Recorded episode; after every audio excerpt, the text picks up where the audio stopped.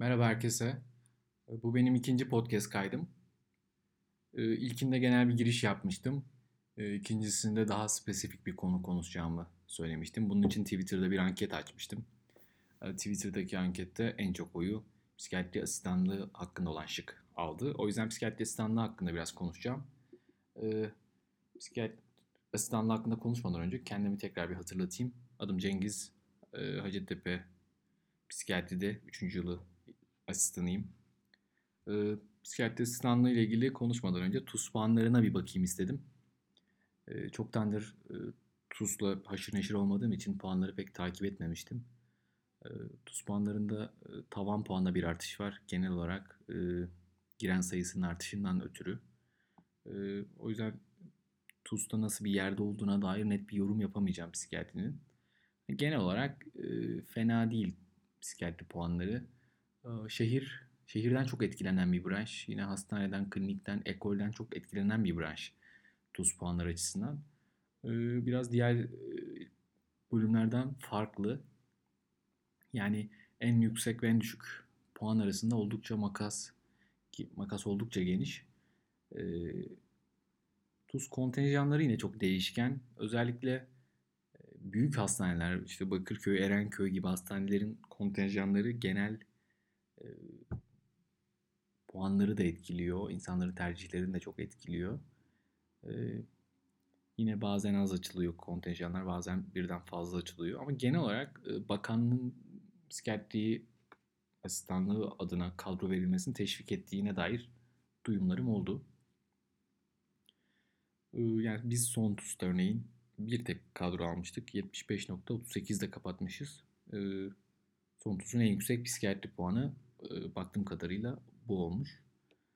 Bizim geçen seneki bir servis internü arkadaşımız bu puanla bizi tercih etmiş. TUS puanı ile ilgili şunları söyleyebilirim. İnsanlar TUS tercihi yaparken özellikle psikiyatri tercihi yaparken çok farklı parametrelere de bakıyorlar. İşte bazıları neuroscience eğitimi var mı? Bazıları psikoterapi eğitimi nasıl? Bazıları işte akademik eğitim nasıl? Gibi ya da işte nöbetler rahat mı? Hasta sirkülasyonu nasıl? Ya da bulunduğun şehrin genel eğitim verme potansiyeli tercihleri çok etkiliyor. Bununla ilgili çok uzamazsa eğer podcast kaydı biraz daha detaylı konuşmaya çalışacağım. Psikiyatride rotasyonlardan bahsedeyim. Psikiyatri rotasyonları çocuk ruh sağlığı ve çocuk ergen ve ruh sağlığı ve nöroloji rotasyonları ikisi kesin olmak üzere. Bazen bazı kliniklerde buna ek olarak bir aylık acil ya da bir aylık dahili rotasyonları da oluyor. Diğer yerlerde ne kadar süre olduğunu bilmiyorum ama genel olarak nöroloji 4 ay, çocuk ruh sağlığı 4 ay. Bizim klinikte öyle. Diğer yerlerde de buna yakın rakamlarda olduğunu düşünüyorum. Psikiyatrinin kendi içinde de rotasyonları var. İşte yataklı servis ve poliklinik rotasyonları. Yataklı servis bizde örneğin 18 ay. Yani bu çok kompakt bir süre. 18 ayı bitirmeden poliklinik yapamıyorsunuz.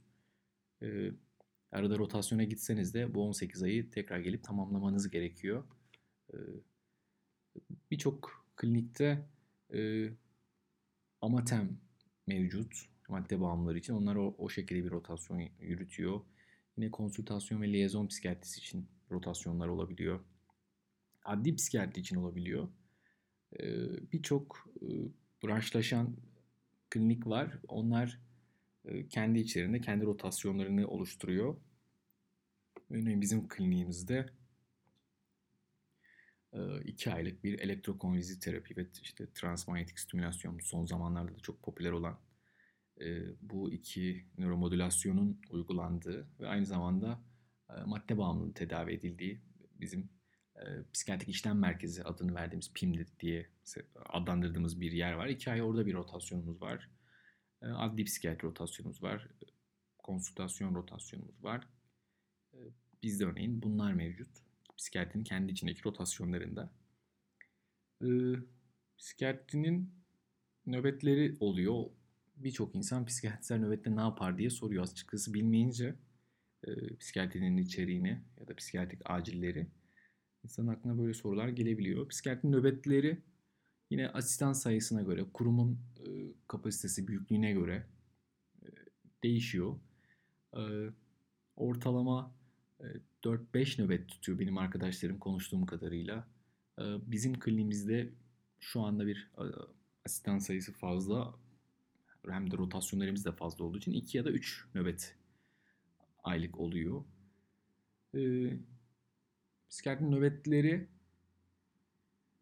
şöyle oluyor, biraz diğer kliniklerden farklı. Yani diğer arkadaşlarımız da, diğer işte başka bölümlerin asistanı olan arkadaşlarımız da nöbette, örneğin bizi ziyarete geldiğinde onların hastaları genelde servisinde işte stabilse şayet bir durum olduğunda onlar işte hani acil bir durum varsa müdahale ediyorlar. Ancak bizim nöbetlerimizde, en azından benim hastanemde, hastalar kendilerini işte bunaltılı hissedebiliyor, kaygılı hissedebiliyor, hakkında kötü bir şey gelebiliyor. Bu durumdan dolayı çok sık bir şekilde hani kapımız çalınıyor, nöbetçi doktorun kapısı ve bu durumlarla ilgili konuşmamız gerekiyor bazen. Bu durumlar nöbette çok fazla zaman harcadığımız bir şey. Onun dışında nöbette hem diğer servislerden konsültasyonlara bakabiliyoruz, hem de acilden gelen ani durumlar için yardıma ihtiyacı olan insanlara bakmak için bir çabamız oluyor. Ancak yine de tabii bir cerrahi branş kadar ya da bir dahiliye pediatri kadar nöbetleri yoğun geçen bir yer değil. Ama işte Bakırköy gibi kendi acilleri olan, psikiyatri acil olan kurumlarda onların acil nöbeti olduğu zaman onlar epey yoğun geçiriyor bu nöbetleri. Çok fazla yatış yapıyorlar. Benim kendi kurumum adına orta yoğunlukta geçiyor diyebilirim psikiyatri nöbetleri. Psikiyatri nöbetlerini biraz zorlaştıran tabii diğer bölümlerin, konsültasyon isteyen bölümlerin psikiyatri hakkında yeterince bilgi sahibi olmaması. Yani işte ajitasyonu tam değerlendirememek ya da ağrıyı, acıyı ya da üzüntüyü depresyonla karıştırmak. Çok basitçe sayabileceğim şeyler. Bunlar biraz ne yazık ki iş yükü yaratabiliyor. Aynı şey bizim için de geçerli. Yani biz de belki istediğimiz konsültasyonları yeterin kadar zihnimizi versek belki de daha az isteyecektik. O açıdan çok büyük bir eleştiri getirmiyorum diğer meslektaşlarıma. Asistan maaşları aşağı yukarı birçok bölümde, yani yaptığınız bölümden bağımsız bir şekilde asistan maaşları çok yakın oluyor birbirine. Farkı belirleyen nöbet sayıları oluyor ya da yoğun bakım nöbeti olup olmaması ya da acil nöbeti olup olmaması oluyor.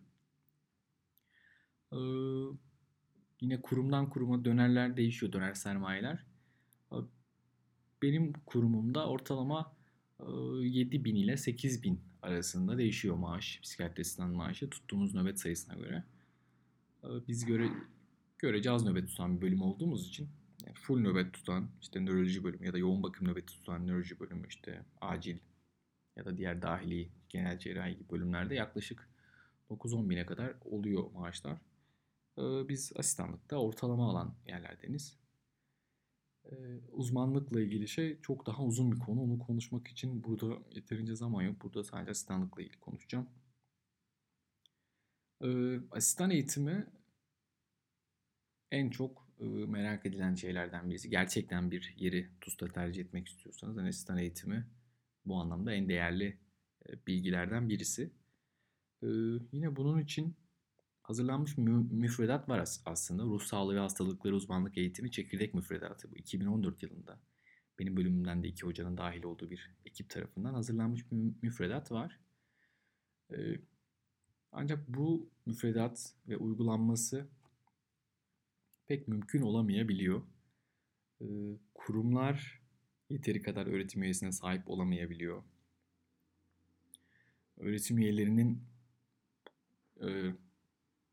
asistanlarına ayıracak yeteri kadar vakti olamayabiliyor. Hasta sayısının çok olması eğitimle ayrılacak zamanı kısabiliyor. Yani açıkçası bu durum çok da politik bir şey bir yandan. Yani işte eğitim araştırmalar, üniversite hastaneleri hizmet veren yerler midir, eğitim veren yerler midir? uzun yıllardır tartışılan bir şey. Bunun bir herhalde bir arayolu, bir dengesi bulunması gerekiyor. Kendi kurumum eğitim konusunda çok yoğun bir eğitim veren bir kurum. Bu gerçekten çok iyi bir özellik olarak sayılabilir.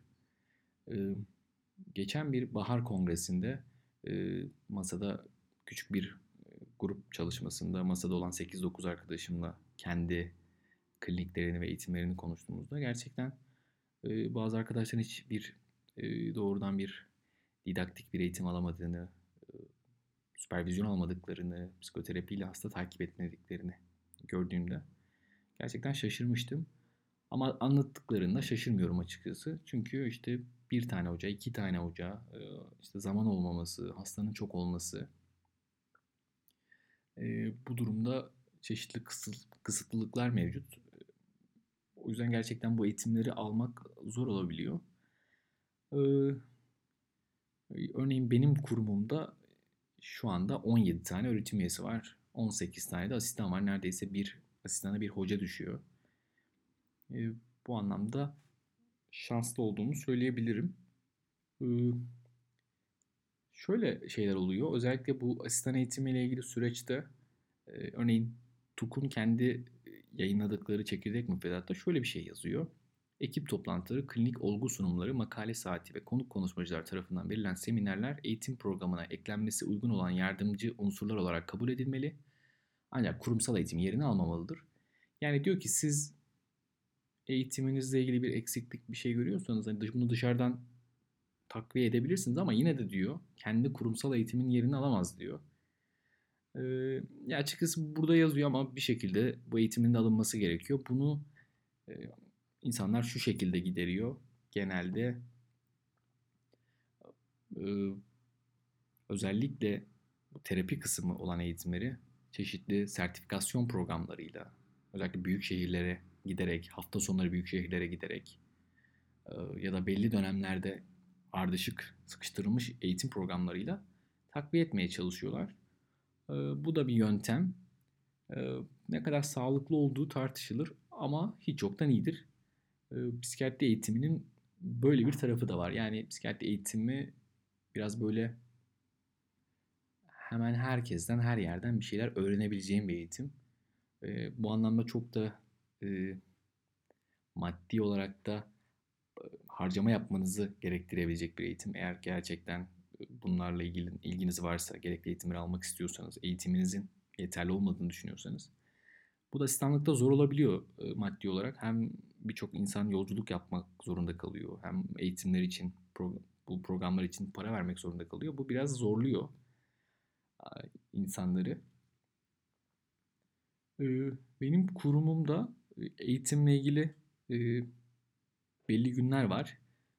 Perşembe günleri didaktik eğitimin verildiği, yani bir müfredatın işte şizofreninin anlatıldığı, bipoların anlatıldığı, OKB'nin anlatıldığı bir öğleden önce var. Salı günleri seminerin, makalenin olduğu bir ders saati var. Bunun dışında pazartesi ve çarşamba günleri öğle arası psikoterapi süpervizyonlarının verildiği bir ders saati var. Salı günleri psikiyatride kullanılan ölçeklerin anlatıldığı bir ders saati var. Perşembe öğle arası klinik psikolog öğretim üyemiz tarafından BDT'nin anlatıldığı bir ders saatimiz var. Yine cuma öğle arası yarım dönem süpervizyon, terapi süpervizyonu aldığımız ya da alkol maddeyle ilgili süpervizyon aldığımız yarım dönemde nörobiyoloji makalelerini okuduğumuz bir eğitim saati var. Yine çarşamba günleri akşam üzeri fenomenoloji okuduğumuz bir eğitim saatimiz var. Bir yarım dönemde konsültasyon liyezon psikiyatrisi adına eğitim aldığımız bir eğitim programımız var. Salı günleri de yine öğleden sonra 1 saat, 1,5 saat yine bir klinik psikolog öğretim üyemizde psikoterapi süpervizyonu aldığımız bir saat var. Bizim kurumumuzda farklı olarak diğer yerlerden 17 öğretim üyesinin 2 tanesi klinik psikoloji öğretim üyesi, diğer 15 tanesi psikiyatri öğretim üyesi. Klinik psikologların olması da çok iyi bir çeşitlilik yaratıyor. Bu anlamda onun da özel bir yeri var bence. Bu eğitimle ilgili kısımda açıkçası çok da enseyi karartmamak lazım. Psikiyatri eğiticileri bir şekilde Türkiye'nin her yerinde varlar. Ve gerçekten doğru insanları bulunca, doğru insanlarla temas kurunca bu eğitim farkı kapatılmayacak bir şey değil. Gerçekten hani derler ya, Allah insanın hayırlısıyla karşılaştırsın.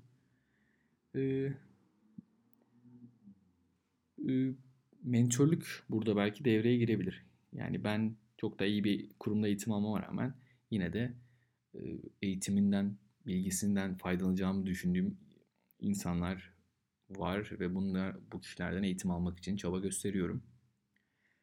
Akran eğitimine yine önem verebiliriz. Akran eğitimi hem kendi kurum içindeki işte kıdemlinden ya da iş kıdeminden, hatta çömezinden ya da diğer kurumlardaki arkadaşından alabileceğim bir eğitim.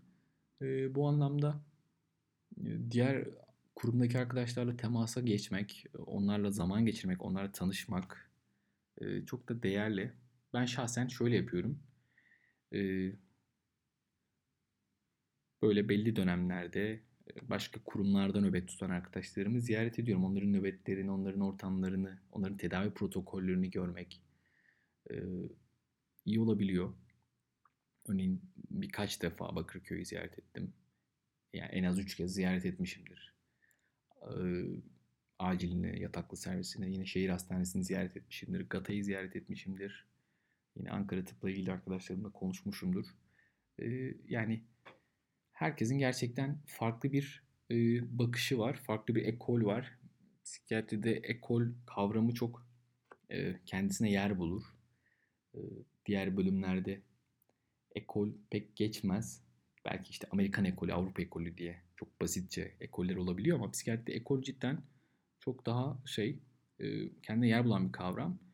İşte hani derler ki işte Ankara Tıp daha dinamik yönelimli bir ekol. Hacettepe Tıp daha nörobiyolojik yönelimli bir ekol.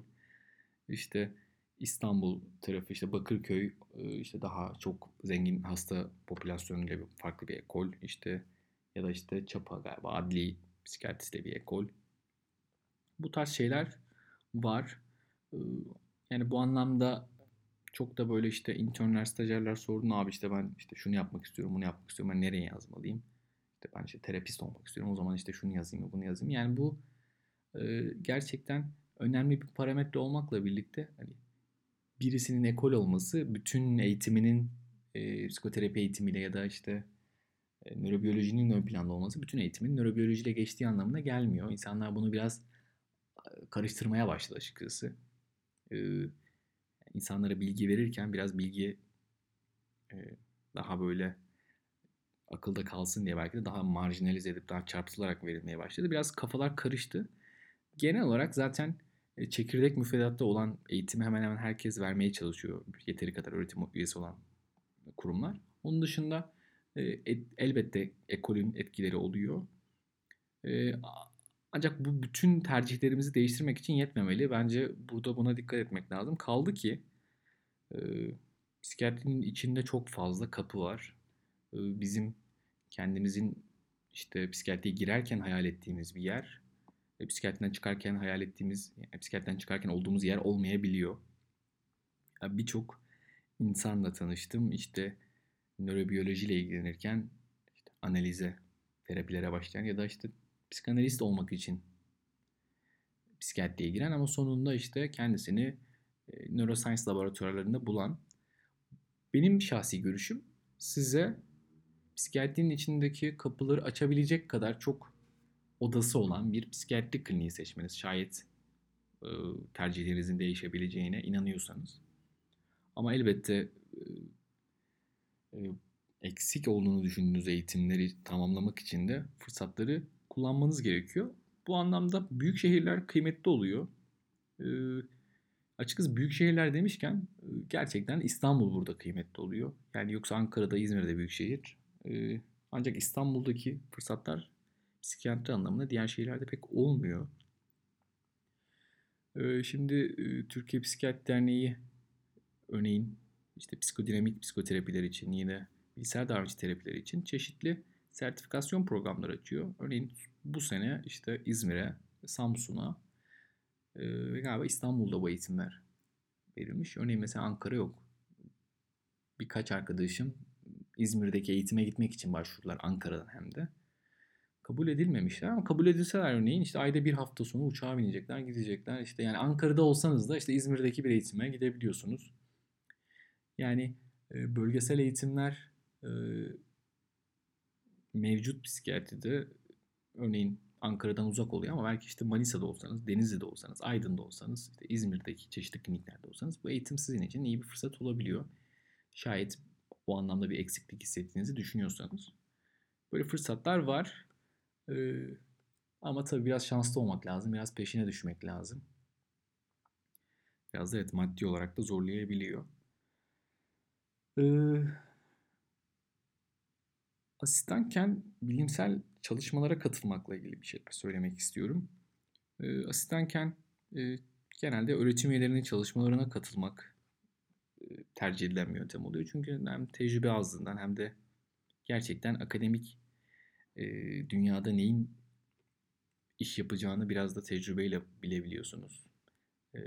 Onun dışında işte bu analizini yapmak, işte verilerin işte bu güç analizlerini yapmak, anlamlı anlamsız sonuçları değerlendirmek, işte çalışma deseni oluşturmak, bunlar gerçekten ciddi eğitim ve bilgi görgü gerektiren şeyler.